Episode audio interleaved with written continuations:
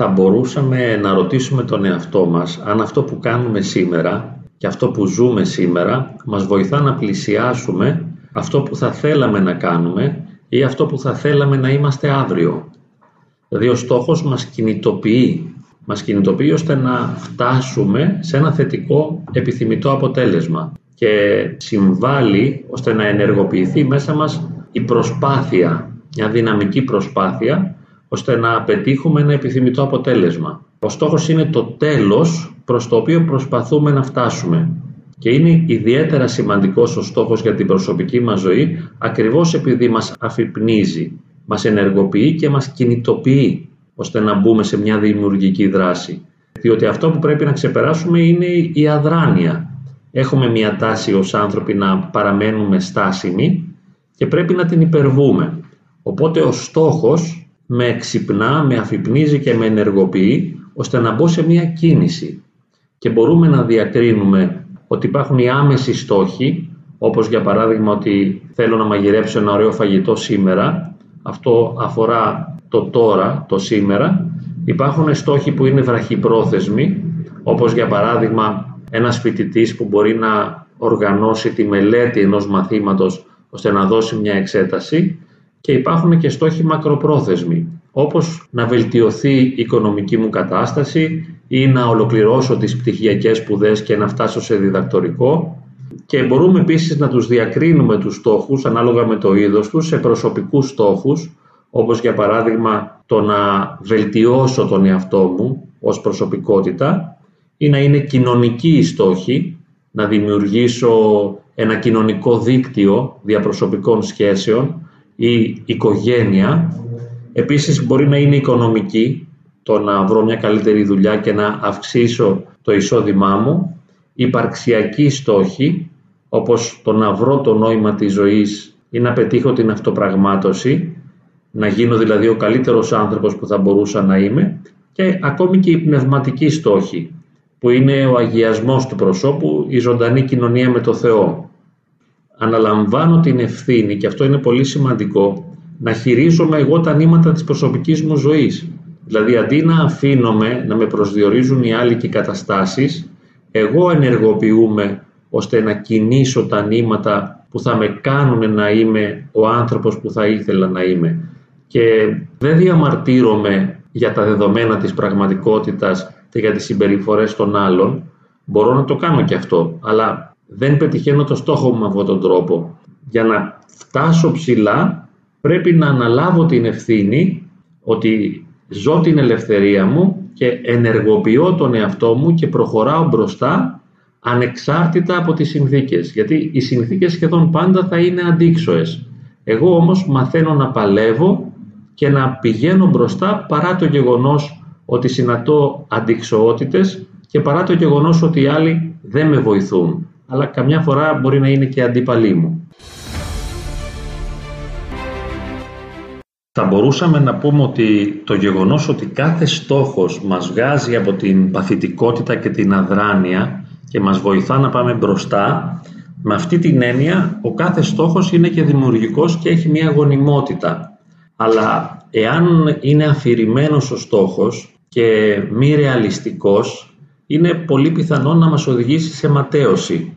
Δηλαδή, όταν δεν μπορέσουμε να πετύχουμε αυτό που στοχεύουμε, μπορεί να βιώσουμε απογοήτευση. Οπότε πρέπει να είμαστε προσεκτικοί, να συγκεκριμενοποιήσουμε το στόχο, να είναι κάτι συγκεκριμένο αυτό που θα θέλουμε να πετύχουμε και επίσης να είναι και εφικτό, να μην υπερβαίνει τις δυνατότητές μας κατά πολύ, να μην είναι κάτι άπιαστο και επίσης στην πορεία μου προς το στόχο χρειάζεται να μπορώ να διατηρώ την εσωτερική μου ισορροπία.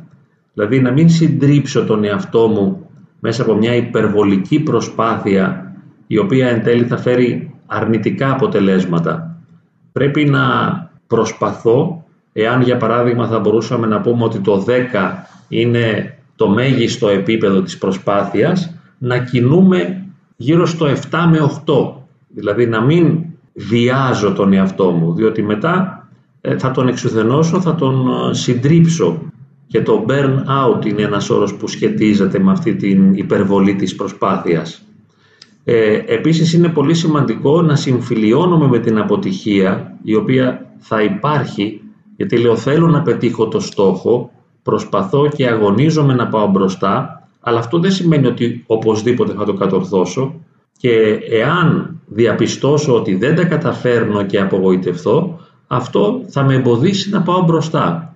Οπότε στην πραγματικότητα αυτό που με απομακρύνει περισσότερο από το στόχο, ο πιο σημαντικός παράγοντας ο οποίος μας απομακρύνει από την επίτευξη του στόχου είναι η αδυναμία μας να διαχειριστούμε την αποτυχία.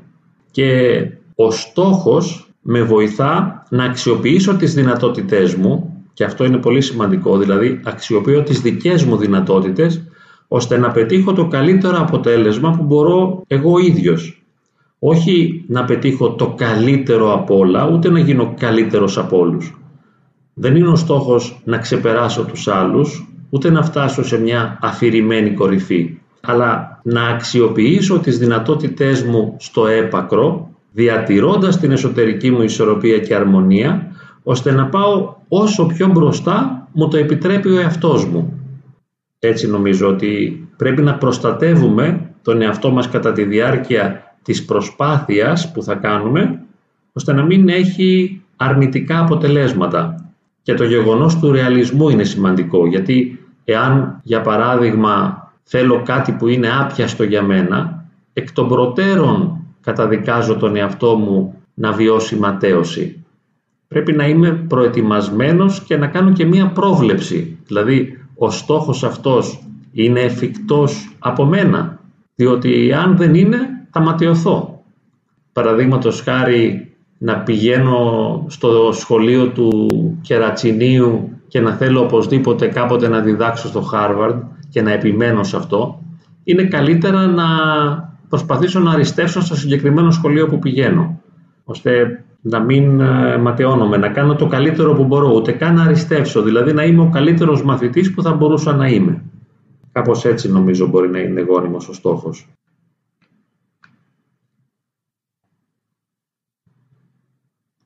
Στο χώρο της ψυχολογίας και της προσωπικής ανάπτυξης προτείνονται κάποια βήματα συνήθως. Λένε ότι ο στόχος πρέπει να είναι συγκεκριμένος. Να τον καταγράφω, να μπορώ δηλαδή να τον διασαφηνίσω, να είναι συγκεκριμένος στόχος και επίσης να τον οραματιστώ και όλοι επιμένουν ότι με βοηθά να οραματίζομαι πώς θα είμαι, πώς θα νιώθω, τι θα κάνω όταν θα έχω πετύχει το στόχο μου. Αυτό με βοηθά, με ενεργοποιεί και με αφυπνίζει πώς θα έχει αλλάξει η ζωή μου εάν θα έχω πετύχει το στόχο. Επίσης, θα πρέπει να διασαφηνίσω τις θετικές αλλαγές που θα φέρει στη ζωή μου η επίτευξη του στόχου να τα καταγράψω και αυτά αν είναι δυνατόν και εάν κάποιος έχει τη δυνατότητα και την όρεξη να κάνει την καταγραφή για να βοηθήσει τον εαυτό του, γιατί πρέπει να μπορώ να το κάνω αυτό. Εάν μπορώ, μπορώ να καταγράψω ότι εάν πετύχω το στόχο, παραδείγματος χάρη ένας μαθητής μπορεί να σκεφτεί ότι εάν πετύχω στη σχολή που θέλω, πώς θα είναι η ζωή μου τότε, μπορεί να φύγω από το πατρικό μου σπίτι, αν αυτό το επιθυμώ, Ίσως θα είμαι σε ένα φοιτητικό περιβάλλον, θα διαβάζω μαθήματα που με ενδιαφέρουν περισσότερο, θα έχω περισσότερες διαπροσωπικές σχέσεις, οπότε ο οραματισμός με βοηθάει να ενεργοποιήσω τις δυνατότητές μου που τώρα είναι κάπως πεσμένες, ας πούμε, δηλαδή είμαι σε μια μονοτονία. Αυτός ο οραματισμός με βοηθά ώστε να ενεργοποιηθώ. Και Επίσης είναι σημαντικό να κάνω βήματα συγκεκριμένα, να φτιάξω ένα πλάνο με συγκεκριμένα πρακτικά βήματα τα οποία οφείλω να ακολουθήσω ώστε να οδηγηθώ στην επιτυχία. Και πρέπει να υπάρχουν αυτά τα βήματα. Δηλαδή δεν θα πω, για παράδειγμα, εάν δεν έχω χρήματα να πιω ένα καφέ και είμαι άνεργος, ότι θέλω να είμαι διευθυντής μιας μεγάλης επιχείρησης αυτό είναι άπιαστο πάλι και θα με ματαιώσει. Μπορεί να γίνω διευθυντής μιας μεγάλης επιχείρησης, αλλά πρέπει να ξεκινήσω βήμα-βήμα. Δηλαδή πρώτα θα αποκτήσω τα προσόντα που χρειάζονται για να διεκδικήσω μια τέτοια θέση. Και βέβαια μετά πρέπει να έχω και την άνεση στις διαπροσωπικές σχέσεις και ένα ευρύ κοινωνικό δίκτυο, ώστε να έχω γνωριμίες, να είμαι δυνατός στην επικοινωνία. Δεν μπορώ να ονειρεύομαι το άπιαστο. Βέβαια ο άνθρωπος έχει την τάση αυτή, όπως για παράδειγμα πολλοί νέοι που μπαίνουν στην εκκλησία και έχουν μια γεύση και μια αίσθηση Θεού, ονειρεύονται ότι θα φτάσουν στο ύψος του Αγίου Παϊσίου ή του Αγίου Πορφυρίου, το οποίο είναι δυνατόν, αλλά δεν είναι πολύ πιθανόν. Και δεν με συμφέρει να το οραματίζομαι ότι θα είμαι δηλαδή σε απάθεια και θα έχω προφητικό χάρισμα και θα κάνω θεραπείες. Πρέπει να ξεκινήσω από το πιο απλό πράγμα, δηλαδή έχω τη δυνατότητα για παράδειγμα να εκκλησιάζομαι κάθε Κυριακή, να διαβάζω λίγο το Ευαγγέλιο, να κάνω λιγότερες αμαρτίες ε, σήμερα από ό,τι έκανα χθες. Αυτό το σπάσιμο σε μικρά βήματα είναι ιδιαίτερα σημαντικό. Και επίσης κάθε στιγμή να μπορώ να αναπροσαρμόζω το στόχο, να τον αναθεωρώ εάν διαπιστώνω ότι δεν ε, αρμόζει στις δυνατότητές μου. Δηλαδή εντάξει βάζω ένα στόχο αλλά είμαι και έτοιμος να τον αναθεωρήσω και να τον προσαρμόσω γιατί καθώς προχωράω η ζωή μου δίνει εμπειρία και αξιοποιώ την εμπειρία αυτή ώστε να μην είμαι εθεροβάμων, να είμαι ρεαλιστής και να πηγαίνω βήμα-βήμα. Ποια είναι τα βήματα που με οδηγούν στην επίτευξη των στόχων; Υπάρχουν άπειρα κείμενα και στα αγγλικά βέβαια ακόμη περισσότερα, έτσι. Εμείς είπαμε ότι δεν χρειάζεται ο στόχος να μας εξουθενώνει, να μας κουράζει για να μας συντρίβει, αλλά πρέπει να τον αναθεωρούμε και να τον αναπροσαρμόζουμε συνεχώς στις δυνατότητές μας, να είμαστε ευέλικτοι δηλαδή, κάτι που δεν είναι και τόσο απλό όσο το ακούμε, γιατί πολλοί άνθρωποι ή θέλουν να το πετύχουν αυτό που θέλουν τώρα ή όταν διαπιστώνουν ότι δεν γίνεται, εγκαταλείπουν. Αυτό γίνεται και στις διαπροσωπικές σχέσεις, δηλαδή μπαίνω σε μια προσωπική σχέση συντροφική ερωτική ή με προοπτική συζυγίας και θέλω να ζήσω την αρμονία, τη χαρά, την ευτυχία μέσα σε αυτή τη σχέση. Όταν βλέπω ότι τα πράγματα δεν πάνε τόσο καλά και είναι δύσκολα, απογοητεύομαι και ή θέλω να χωρίσω ή βγάζω τον αρνητικό μου εαυτό. Είναι πολύ δύσκολο δηλαδή να διαχειριστώ αυτή την αναπροσαρμογή του στόχου γιατί αυτό έχει να κάνει και με τη συμφιλίωση με την πραγματικότητα. Πρέπει να αποδεχθώ αυτό που γίνεται έτσι όπως γίνεται. Και είναι πολύ δύσκολο. Πάντως, σε άλλα επίπεδα στόχων, όπως για παράδειγμα μπορεί να είναι το αδυνάτισμα ή η γυμναστική ή κάτι άλλο που να είναι πιο απλό, μπορώ να βάλω και χρονικά όρια. Ας το πούμε αυτό σαν το έκτο βήμα, ας πούμε. να βάλω χρονικά περιθώρια. Όταν λέω ας πούμε ότι θα έχω σφίξει το σώμα μου, λέω ότι στο τέλος του χρόνου οραματίζομαι και φαντάζομαι και υποθέτω ότι το μυϊκό μου σύστημα θα είναι πολύ πιο δυνατό. Στο τέλος του χρόνου θα το έχω πετύχει αυτό. Με βοηθάει να βάζω και κάποια χρονικά όρια, τα οποία όμως πάντα θα είναι ευέλικτα. Και επίσης συνιστούν όλοι οι ειδικοί να έχω και ένα άνθρωπο τον οποίο εμπιστεύομαι, ώστε να επικοινωνώ μαζί του και να συζητώ με αυτόν όλα όσα αναφορούν στην προσωπική μου πορεία προς το στόχο. Δηλαδή, το γεγονός ότι το έχω εξωτερικεύσει και το έχω κοινωνήσει σε έναν άλλο άνθρωπο αυτό, έχει μια ιδιαίτερη σημασία. Είναι σαν να χρεώνομαι λίγο περισσότερο με μια ευθύνη, επειδή μιλάω μαζί του καθημερινά ή μία φορά την εβδομάδα ή με κάποια μηνύματα. Λέω για παράδειγμα ότι δεν θα τρώω βραδινό φαγητό ή το βράδυ θα τρώω μόνο φρούτα και λίγο γιαούρτι. Όταν θα συζητήσω με τον άλλον θα τον ρωτήσω, θα με ρωτήσει τι έγινε, πώς τα πήγες εσύ, τα κατάφερες, τι έκανες. Είναι ένα σημείο αναφοράς. Εντάξει και στην πνευματική πορεία ο πνευματικός είναι ένα σημείο αναφοράς στον οποίο συνεχώς αν τον συναντάμε ας πούμε μία φορά το μήνα κάτι πρέπει να του λέμε. Βέβαια οι περισσότεροι από εμάς μένουμε στα ίδια και τα ίδια και δεν κάνουμε βήματα μπροστά. Κατανοητό και πολύ ανθρώπινο. Αλλά έτσι δεν πετυχαίνουμε το στόχο. Δηλαδή αν θέλω ας πούμε να κάνω προσευχή για παράδειγμα μία ώρα την ημέρα, αυτό θέλει μία προσπάθεια. Γι' αυτό και στα μοναστήρια μιλάμε για κανόνα. Δεν το πετυχαίνω δηλαδή αυθόρμητα, καθώς εγκαταλείπομαι και αφήνομαι στη φυσική ροή των πραγμάτων. Θέλει μία προσπάθεια. Και ένας από τους ρόλους του πνευματικού είναι ότι είναι ένα πρόσωπο αναφοράς στο οποίο κατά κάποιον τρόπο αναφέρω τα δεδομένα της προσωπικής μου πνευματικής πορείας. Και αυτός δεν με αξιολογεί βέβαια βάζοντας βαθμούς, αλλά το βλέπω εγώ ίδιος. Δηλαδή πηγαίνω και του λέω ξανά τα ίδια, ξανά τα ίδια, ξανά τα ίδια. Άρα δεν έχω κάνει βήματα μπροστά, το οποίο το καταλαβαίνω, το συγχωρώ στον εαυτό μου, αλλά επιμένω και στο στόχο, δεν θα ξεχάσω και το στόχο, διότι άμα ξεχάσω το στόχο θα μείνω κολλημένος σε αυτό που είμαι. Και έτσι μια πολύ σημαντική ψυχοθεραπευτική αρχή που είναι η αγάπη του εαυτού, όπως λέμε, το να συγχωρώ τον εαυτό μου και τα σφάλματά μου, το να με αποδέχομαι έτσι όπως είμαι, ενώ είναι μια υπέροχη σπουδαία και λειτουργική ψυχολογική αρχή αυτή για την ψυχολογική μας πορεία, μερικές φορές ενέχει τον κίνδυνο να με ακινητοποιήσει. Δηλαδή εφόσον με αποδέχομαι και συμφιλιώνομαι και καταλαβαίνω κάθε στιγμή αυτό που μου συμβαίνει έτσι όπως είναι, δεν μπορώ να πάω πιο μπροστά. Είναι μια μικρή παγίδα την οποία χρειάζεται να την ε, αποφεύγω.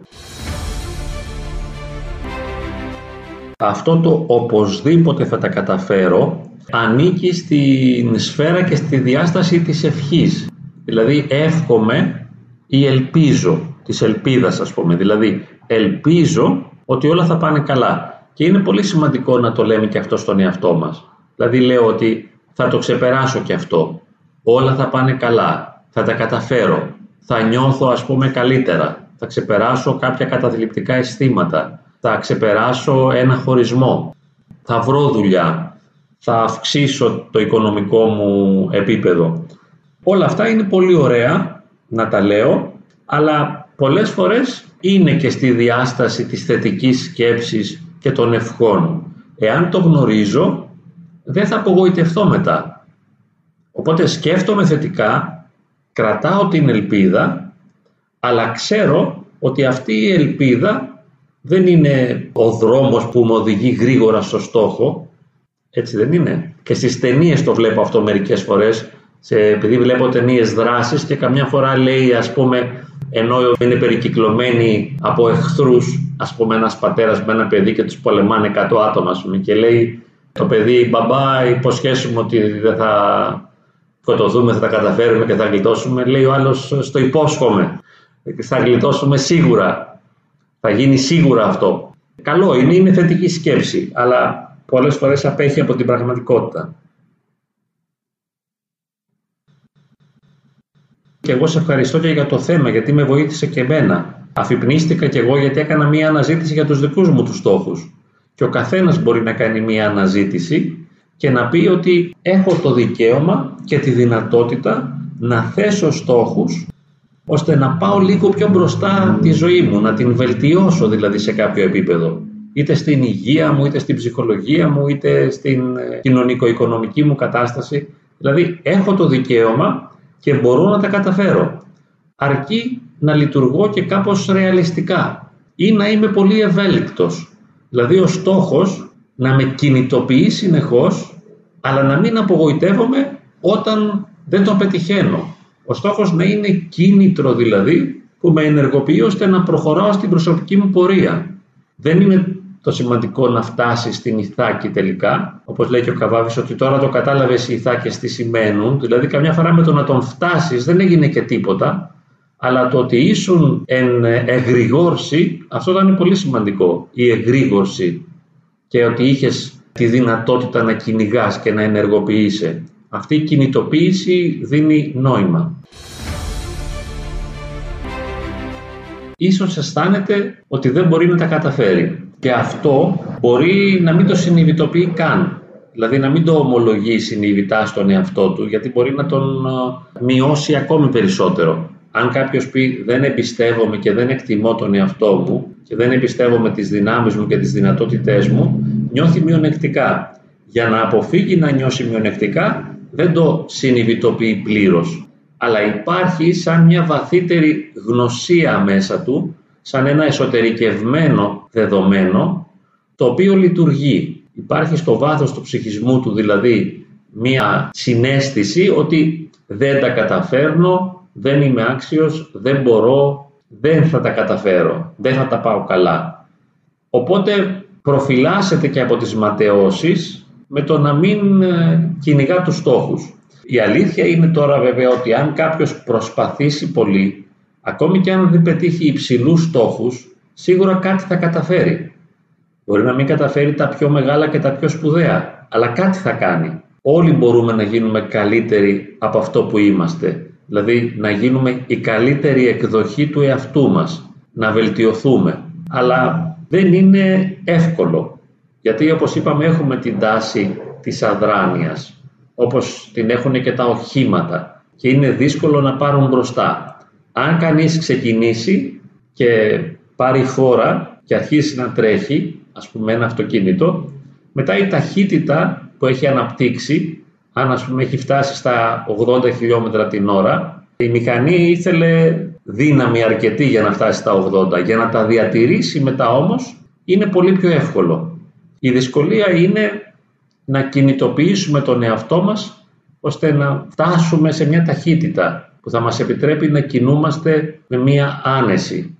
Αυτό μπορεί να γίνει και με το διάβασμα, ας πούμε. Δηλαδή, αν δεν έχω συνηθίσει να διαβάζω και δεν ξέρω να μελετώ, πώς θα μπορέσω να το πετύχω; Εάν δεν έχω κοινωνικές σχέσεις και ζω μόνος και βιώνω αισθήματα μοναξιάς, πώς θα μπορέσω να αποκτήσω ένα κοινωνικό δίκτυο και να έχω διαπροσωπικές σχέσεις; Είναι δύσκολο το ξεκίνημα γιατί αν φανταστούμε έναν άνθρωπο ο οποίος ας πούμε είναι φοιτητής σε ένα πανεπιστήμιο και είναι εξωστρεφής και κοινωνικός και επικοινωνεί με πολλούς συμφοιτητές του, όσο περισσότερο κοινωνικοποιείται, τόσο πιο εύκολο θα είναι να διευρύνει τον κύκλο του.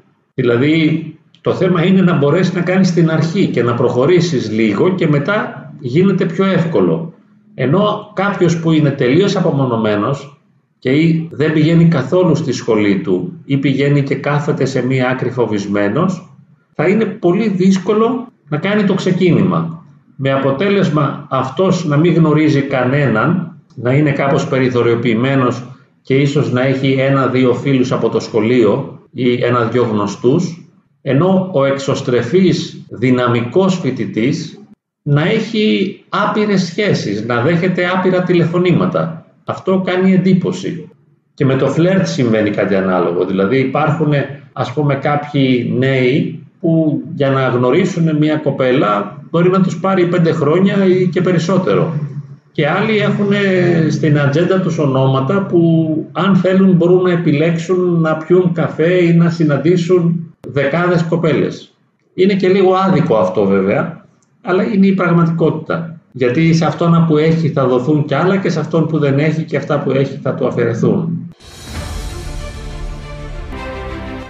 Εδώ θυμάμαι λίγο την ε, πυραμίδα του Μάσλοου, η οποία είναι πολύ γνωστή και αναφέρεται στις ανάγκες που έχει ο κάθε άνθρωπος και τις οποίες θέλει να εκπληρώσει και εκείνος στην πυραμίδα περίπου λέει ότι έχουμε βασικές ανάγκες επιβίωσης όπως είναι το να αναπνέω, να έχω νερό, ύπνο και τροφή. Μετά έχω μεγάλη ανάγκη από ασφάλεια σωματική, οικογενειακή, οικονομική, υγείας. Μετά είναι η ανάγκη μου για κοινωνικότητα, για φιλία, για οικογένεια. Μετά είναι η ανάγκη για εκτίμηση, δηλαδή να έχω επιτυχία, να έχω αυτοεκτίμηση, σεβασμό από και προς τους άλλους. Επίσης η ανάγκη μου να είμαι δημιουργικός, να διευρύνομαι σαν συνειδητότητα και σαν άνθρωπος. Κάτι άλλο είναι το να έχω όμορφα αντικείμενα γύρω μου, ένα ωραίο σπίτι, ένα ωραίο αυτοκίνητο, ωραία ρούχα. Και μετά πάμε στην αυτοπραγμάτωση που εκεί θα μπορούσαμε να μείνουμε. Ξεκίνησα από αυτά γιατί για πολλούς ανθρώπους τα στοιχειώδη είναι ήδη δύσκολα και γίνονται στόχοι τους οποίους με δυσκολία τους επιτυγχάνουν και καμιά φορά δεν μπορούν να τους επιτύχουν. Δηλαδή αυτή η ανάγκη για επιβίωση ας πούμε να έχω ένα σπίτι και τροφή, μερικές φορές και για μερικούς ανθρώπους δεν είναι δεδομένη. Όπως και ο ύπνος, δηλαδή δεν μπορώ να κοιμηθώ. Οι μερικοί έχουν διαταραχές με τη διατροφή, νευρογενής ανορεξία, δεν μπορώ να φάω. Και μπορεί να είναι ένας στόχος μετά, να μπορώ να κοιμάμαι, να μπορώ να τρώω ή ας πούμε να μπορώ να εργάζομαι. Αυτό είναι ένας στόχος, αλλά είναι και μια θεμελιώδης ανάγκη του καθενός. Ή να είμαι υγιής, και αυτό μπορεί να είναι στόχος. Γιατί πρέπει να φροντίζω τον εαυτό μου για να είναι και να διατηρείται υγιής. Επίσης η φιλία, μια μεγάλη ανάγκη και ένας στόχος. Τώρα, εάν πάμε στα υψηλότερα και τα μεγαλύτερα, να τα αναφέρουμε ας πούμε αυτά που είναι πιο σημαντικά και πιο σπουδαία, θα μπορούσαμε να πούμε, παρότι αυτοί οι στόχοι είναι επιθυμίες μπορεί να είναι και άπιαστες, αλλά είναι πράγματα που αξίζει τον κόπο να προσπαθήσουμε να τα πετύχουμε και δεν είναι τόσο απτά και αντικειμενικά. Γιατί είπαμε το να έχω χρήματα, ας πούμε, ή να έχω αυτοκίνητο ή να έχω ερωτικό σύντροφο είναι πιο θεμελιώδες και βασικό. Εδώ μπορούμε να κάνουμε αναφορά σε αυτό που λέει ο Μάσλοου αυτοπραγμάτωση και μπορούμε να αναφέρουμε άλλες δυνατότητες και άλλους στόχους, όπως το να αποδέχομαι πλήρως τον εαυτό μου και να τον σέβομαι και επίσης να αποδέχομαι και να σέβομαι και τους άλλους. Αυτό σπάνια τίθεται ως στόχος, αλλά έχει και ψυχοθεραπευτική σημασία όταν το κάνω στον εαυτό μου και το εφαρμόζω, δηλαδή να μάθω να αποδέχομαι και να σέβομαι αυτό που είμαι, ώστε να μην κατακεραυνώνω τον εαυτό μου και να τον μειώνω και να τον εξοδενώνω, αλλά να σέβομαι και τους άλλους με έναν απροϋπόθετο σεβασμό, το unconditional regard, δηλαδή να αποδέχομαι και να σέβομαι τον άλλον για αυτό που είναι κάθε στιγμή. Ένας δεύτερος τέτοιος στόχος, όμορφος, θα είναι να είμαι προσγειωμένος και συντονισμένος με την πραγματικότητα και να μην πετάω στα σύννεφα. Έχει μια ιδιαίτερη σημασία και θα μπορούσε κάποιος και σε αυτό να εξασκηθεί. Να εξασκηθεί στο να είναι δηλαδή ρεαλιστής. Επίσης, το να είναι κανείς υπεύθυνος έχει μεγάλη σημασία. Συγκροτημένος ως προσωπικότητα και υπεύθυνος και να επιλέγω και να συμπεριφέρομαι σύμφωνα με ηθικά κριτήρια και όχι με παρορμήσεις. Δηλαδή, να μην κάνω ό,τι μου έρχεται όπως μου έρχεται, παρορμητικά, αλλά να έχω αυτό έλεγχο, ώστε να επιλέγω ελεύθερα τις συμπεριφορές μου. Σε αυτό το επίπεδο φανταστείτε έναν άνθρωπο που ελέγχει το θυμό, για παράδειγμα, ή σε μια επικοινωνία μπορεί να επαναφέρει την ισορροπία και την αρμονία όταν ανατρέπονται οι ισορροπίες, ας πούμε στο σπίτι του. Εκείνος δεν θα αρχίσει να φωνάζει επειδή φωνάζουν οι άλλοι, αλλά η παρέμβασή του θα είναι να ισορροπήσει την κατάσταση, να εξομαλύνει δηλαδή τις συγκρούσεις. Αυτά θα μπορούσαν να είναι στόχοι τώρα. Συνήθως δεν είναι να μπορώ δηλαδή να λειτουργώ ως άνθρωπος της ειρήνης και της αγάπης και της κατανόησης και του σεβασμού. Εάν θα μπορούσα να το κάνω μέσα από πολύ προσωπικό αγώνα και μέσα από αποτυχίες, αυτό θα ήταν ιδιαίτερα αποτελεσματικό για την προσωπική μου ζωή. Δηλαδή θα με βοηθούσε να είμαι ευτυχισμένος, όπως λέμε, με την ε, βαθύτερη έννοια του όρου να βιώνω μια αίσθηση μακαριότητας δηλαδή, να μην πηγαίνω όπου με πηγαίνει η ζωή, αλλά να κοινώ τα νήματα εγώ. Τέταρτο που μπορούμε να πούμε είναι το να μην εξαρτώμαι από τους άλλους, αλλά να είμαι αυτόνομος. Όχι μόνο πραγματικά, αντικειμενικά αυτόνομος, οικονομικά ας πούμε, ή να έχω το δικό μου σπίτι ή να μαγειρεύω το δικό μου φαγητό, αλλά και ψυχολογικά και υπαρξιακά. Να μην είμαι εξαρτημένος από τους άλλους ανθρώπους, οπότε τα συναισθήματά μου να εξαρτώνται από τους άλλους. Το τι νιώθω εγώ να εξαρτάται από τις συμπεριφορές των άλλων. Δηλαδή αν με μειώνουν, εγώ να νιώθω μειωμένος. Εάν με επιτίθενται, εγώ να νιώθω δραματισμένος. Εάν με προσβάλλουν, εγώ να θίγομαι. Εάν οριμάσω πραγματικά και αν προχωρήσω σε αυτούς τους στόχους που αναφέρουμε τώρα της αυτοπραγμάτωσης, δεν θα εξαρτώμαι από τους άλλους και θα έχω μία ψυχολογική και υπαρξιακή αυτονομία. Πολλές φορές οι συμπεριφορές μας είναι ανακλαστικές, αντανακλαστικές δηλαδή και αντιδραστικές. αντιδρούμε στο λόγο του άλλου και στη συμπεριφορά του άλλου. Οπότε ο άλλος μας προσδιορίζει. Δηλαδή κάτι κάνει εκείνος και εμείς αντιδρούμε σε αυτό που κάνει ο άλλος, αλλά δεν δρούμε ελεύθερα. Και βασανιζόμαστε τότε και στεναχωριόμαστε και βέβαια ενοχοποιούμε και τον άλλον και νιώθουμε και άσχημα. Δηλαδή δεν βρίσκουμε ισορροπία στις σχέσεις μας. Και μπορούμε να πούμε μια κλασική έκφραση που άκουγα όταν ήμουν νέος «Γιατί με κάνετε έτσι» «Γιατί να με κάνουν έτσι» Μα δεν σε κάνει κανείς έτσι, ο καθένας κάνει αυτό που κάνει και εσύ τώρα καλείσαι να διαχειριστείς αυτό που κάνει ο άλλος ώστε να έχεις αυτή την αυτονομία, την υπαρξική αυτονομία, να μην ταράζεσαι, να μην πληγώνεσαι από τις συμπεριφορές των άλλων. Είναι ένας πολύ υψηλός στόχος. Το μικρό παιδί δεν έχει τη δυνατότητα αυτής της αυτονομίας και οπωσδήποτε είναι εξαρτημένο και αν εκεί το τραυματίζουν ή το θίγουν ή το υποτιμούν κατά κάποιον τρόπο τα τραύματα αυτά που θα αποκτήσει στην παιδική ηλικία θα το συνοδεύουν για πάντα και μετά θα τραυματίζεται και θα πληγώνεται και θα θίγεται. Αλλά επειδή σήμερα μιλάμε για στόχους, μπορεί να μπει και αυτός ο στόχος της ψυχολογικής και υπαρξιακής αυτονόμησης, ώστε να μην εξαρτώμαι από τους άλλους. Δηλαδή η μαμά μου ας πούμε ή ο μπαμπάς μου μπορεί να μου μιλά άσχημα και να με υποτιμά, αλλά εγώ δεν αφομοιώνω το λόγο τους, δεν επιτρέπω να με διαπεράσει. Είμαι θωρακισμένος και δεν αφήνω τους άλλους να με προσδιορίσουν. Οπότε όταν φωνάζει ο άλλος σε μένα, εγώ διαπιστώνω απλά ότι φωνάζει σε μένα.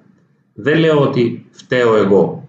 Όταν με υποτιμά, αυτό που διαπιστώνω είναι ότι εκείνος με υποτιμά, αλλά εγώ δεν αισθάνομαι υποτιμημένος. Αυτή είναι η αυτονόμηση. Και επίσης και στο δρόμο βέβαια που κυκλοφοράμε, όταν κάποιος μας επιτεθεί, με οποιονδήποτε τρόπο λεκτικό κυρίως, δεν το αποδεχόμαστε όλο αυτό. Δεν επιτρέπουμε να τραυματιστούμε επειδή έχουμε δουλέψει και έχουμε προχωρήσει προς αυτό το στόχο της αυτονόμησης που μας επιτρέπει να είμαστε σε μια βαθιά κατάσταση ισορροπίας. Κάνοντας αναφορά στους υψηλούς στόχους, μπορούμε να αναφέρουμε τη δυνατότητα που μπορούμε να αναπτύξουμε ώστε να έχουμε μια χιουμοριστική διάθεση απέναντι στη ζωή, στον εαυτό μας και τους άλλους, να μπορούμε κατά κάποιον τρόπο να παίζουμε λίγο με την πραγματικότητα, χωρίς να υποτιμούμε και να προσβάλλουμε κανέναν. Δηλαδή να νιώθουμε άνετα, να, να είμαστε ευχάριστοι άνθρωποι και να τα αντιμετωπίζουμε όλα με χιούμορ και να βλέπουμε τη θετική πλευρά. Επίσης κάτι άλλο σημαντικό είναι να έχουμε και να μπορέσουμε να το πετύχουμε στόχος και αυτός, ίσως λίγο μακρινός, να έχουμε έναν αυθορμητισμό ο οποίος θα είναι ελεγχόμενος. Δηλαδή μετά τον αυτοέλεγχο που θα έχουμε στις συγκινήσεις, στα συναισθήματα και τις παρορμήσεις, που χρειάζεται μια δουλειά για να γίνει αυτό, δηλαδή να ελέγχω τις συγκινήσεις και τις παρορμήσεις και τα συναισθήματα, να μπορώ να εκφράζω αυτό που νιώθω και αυτό που αισθάνομαι, όταν όμως εγώ το επιλέγω και με τρόπο ο οποίος θα είναι επικοδομητικός για τις διαπροσωπικές μου σχέσεις.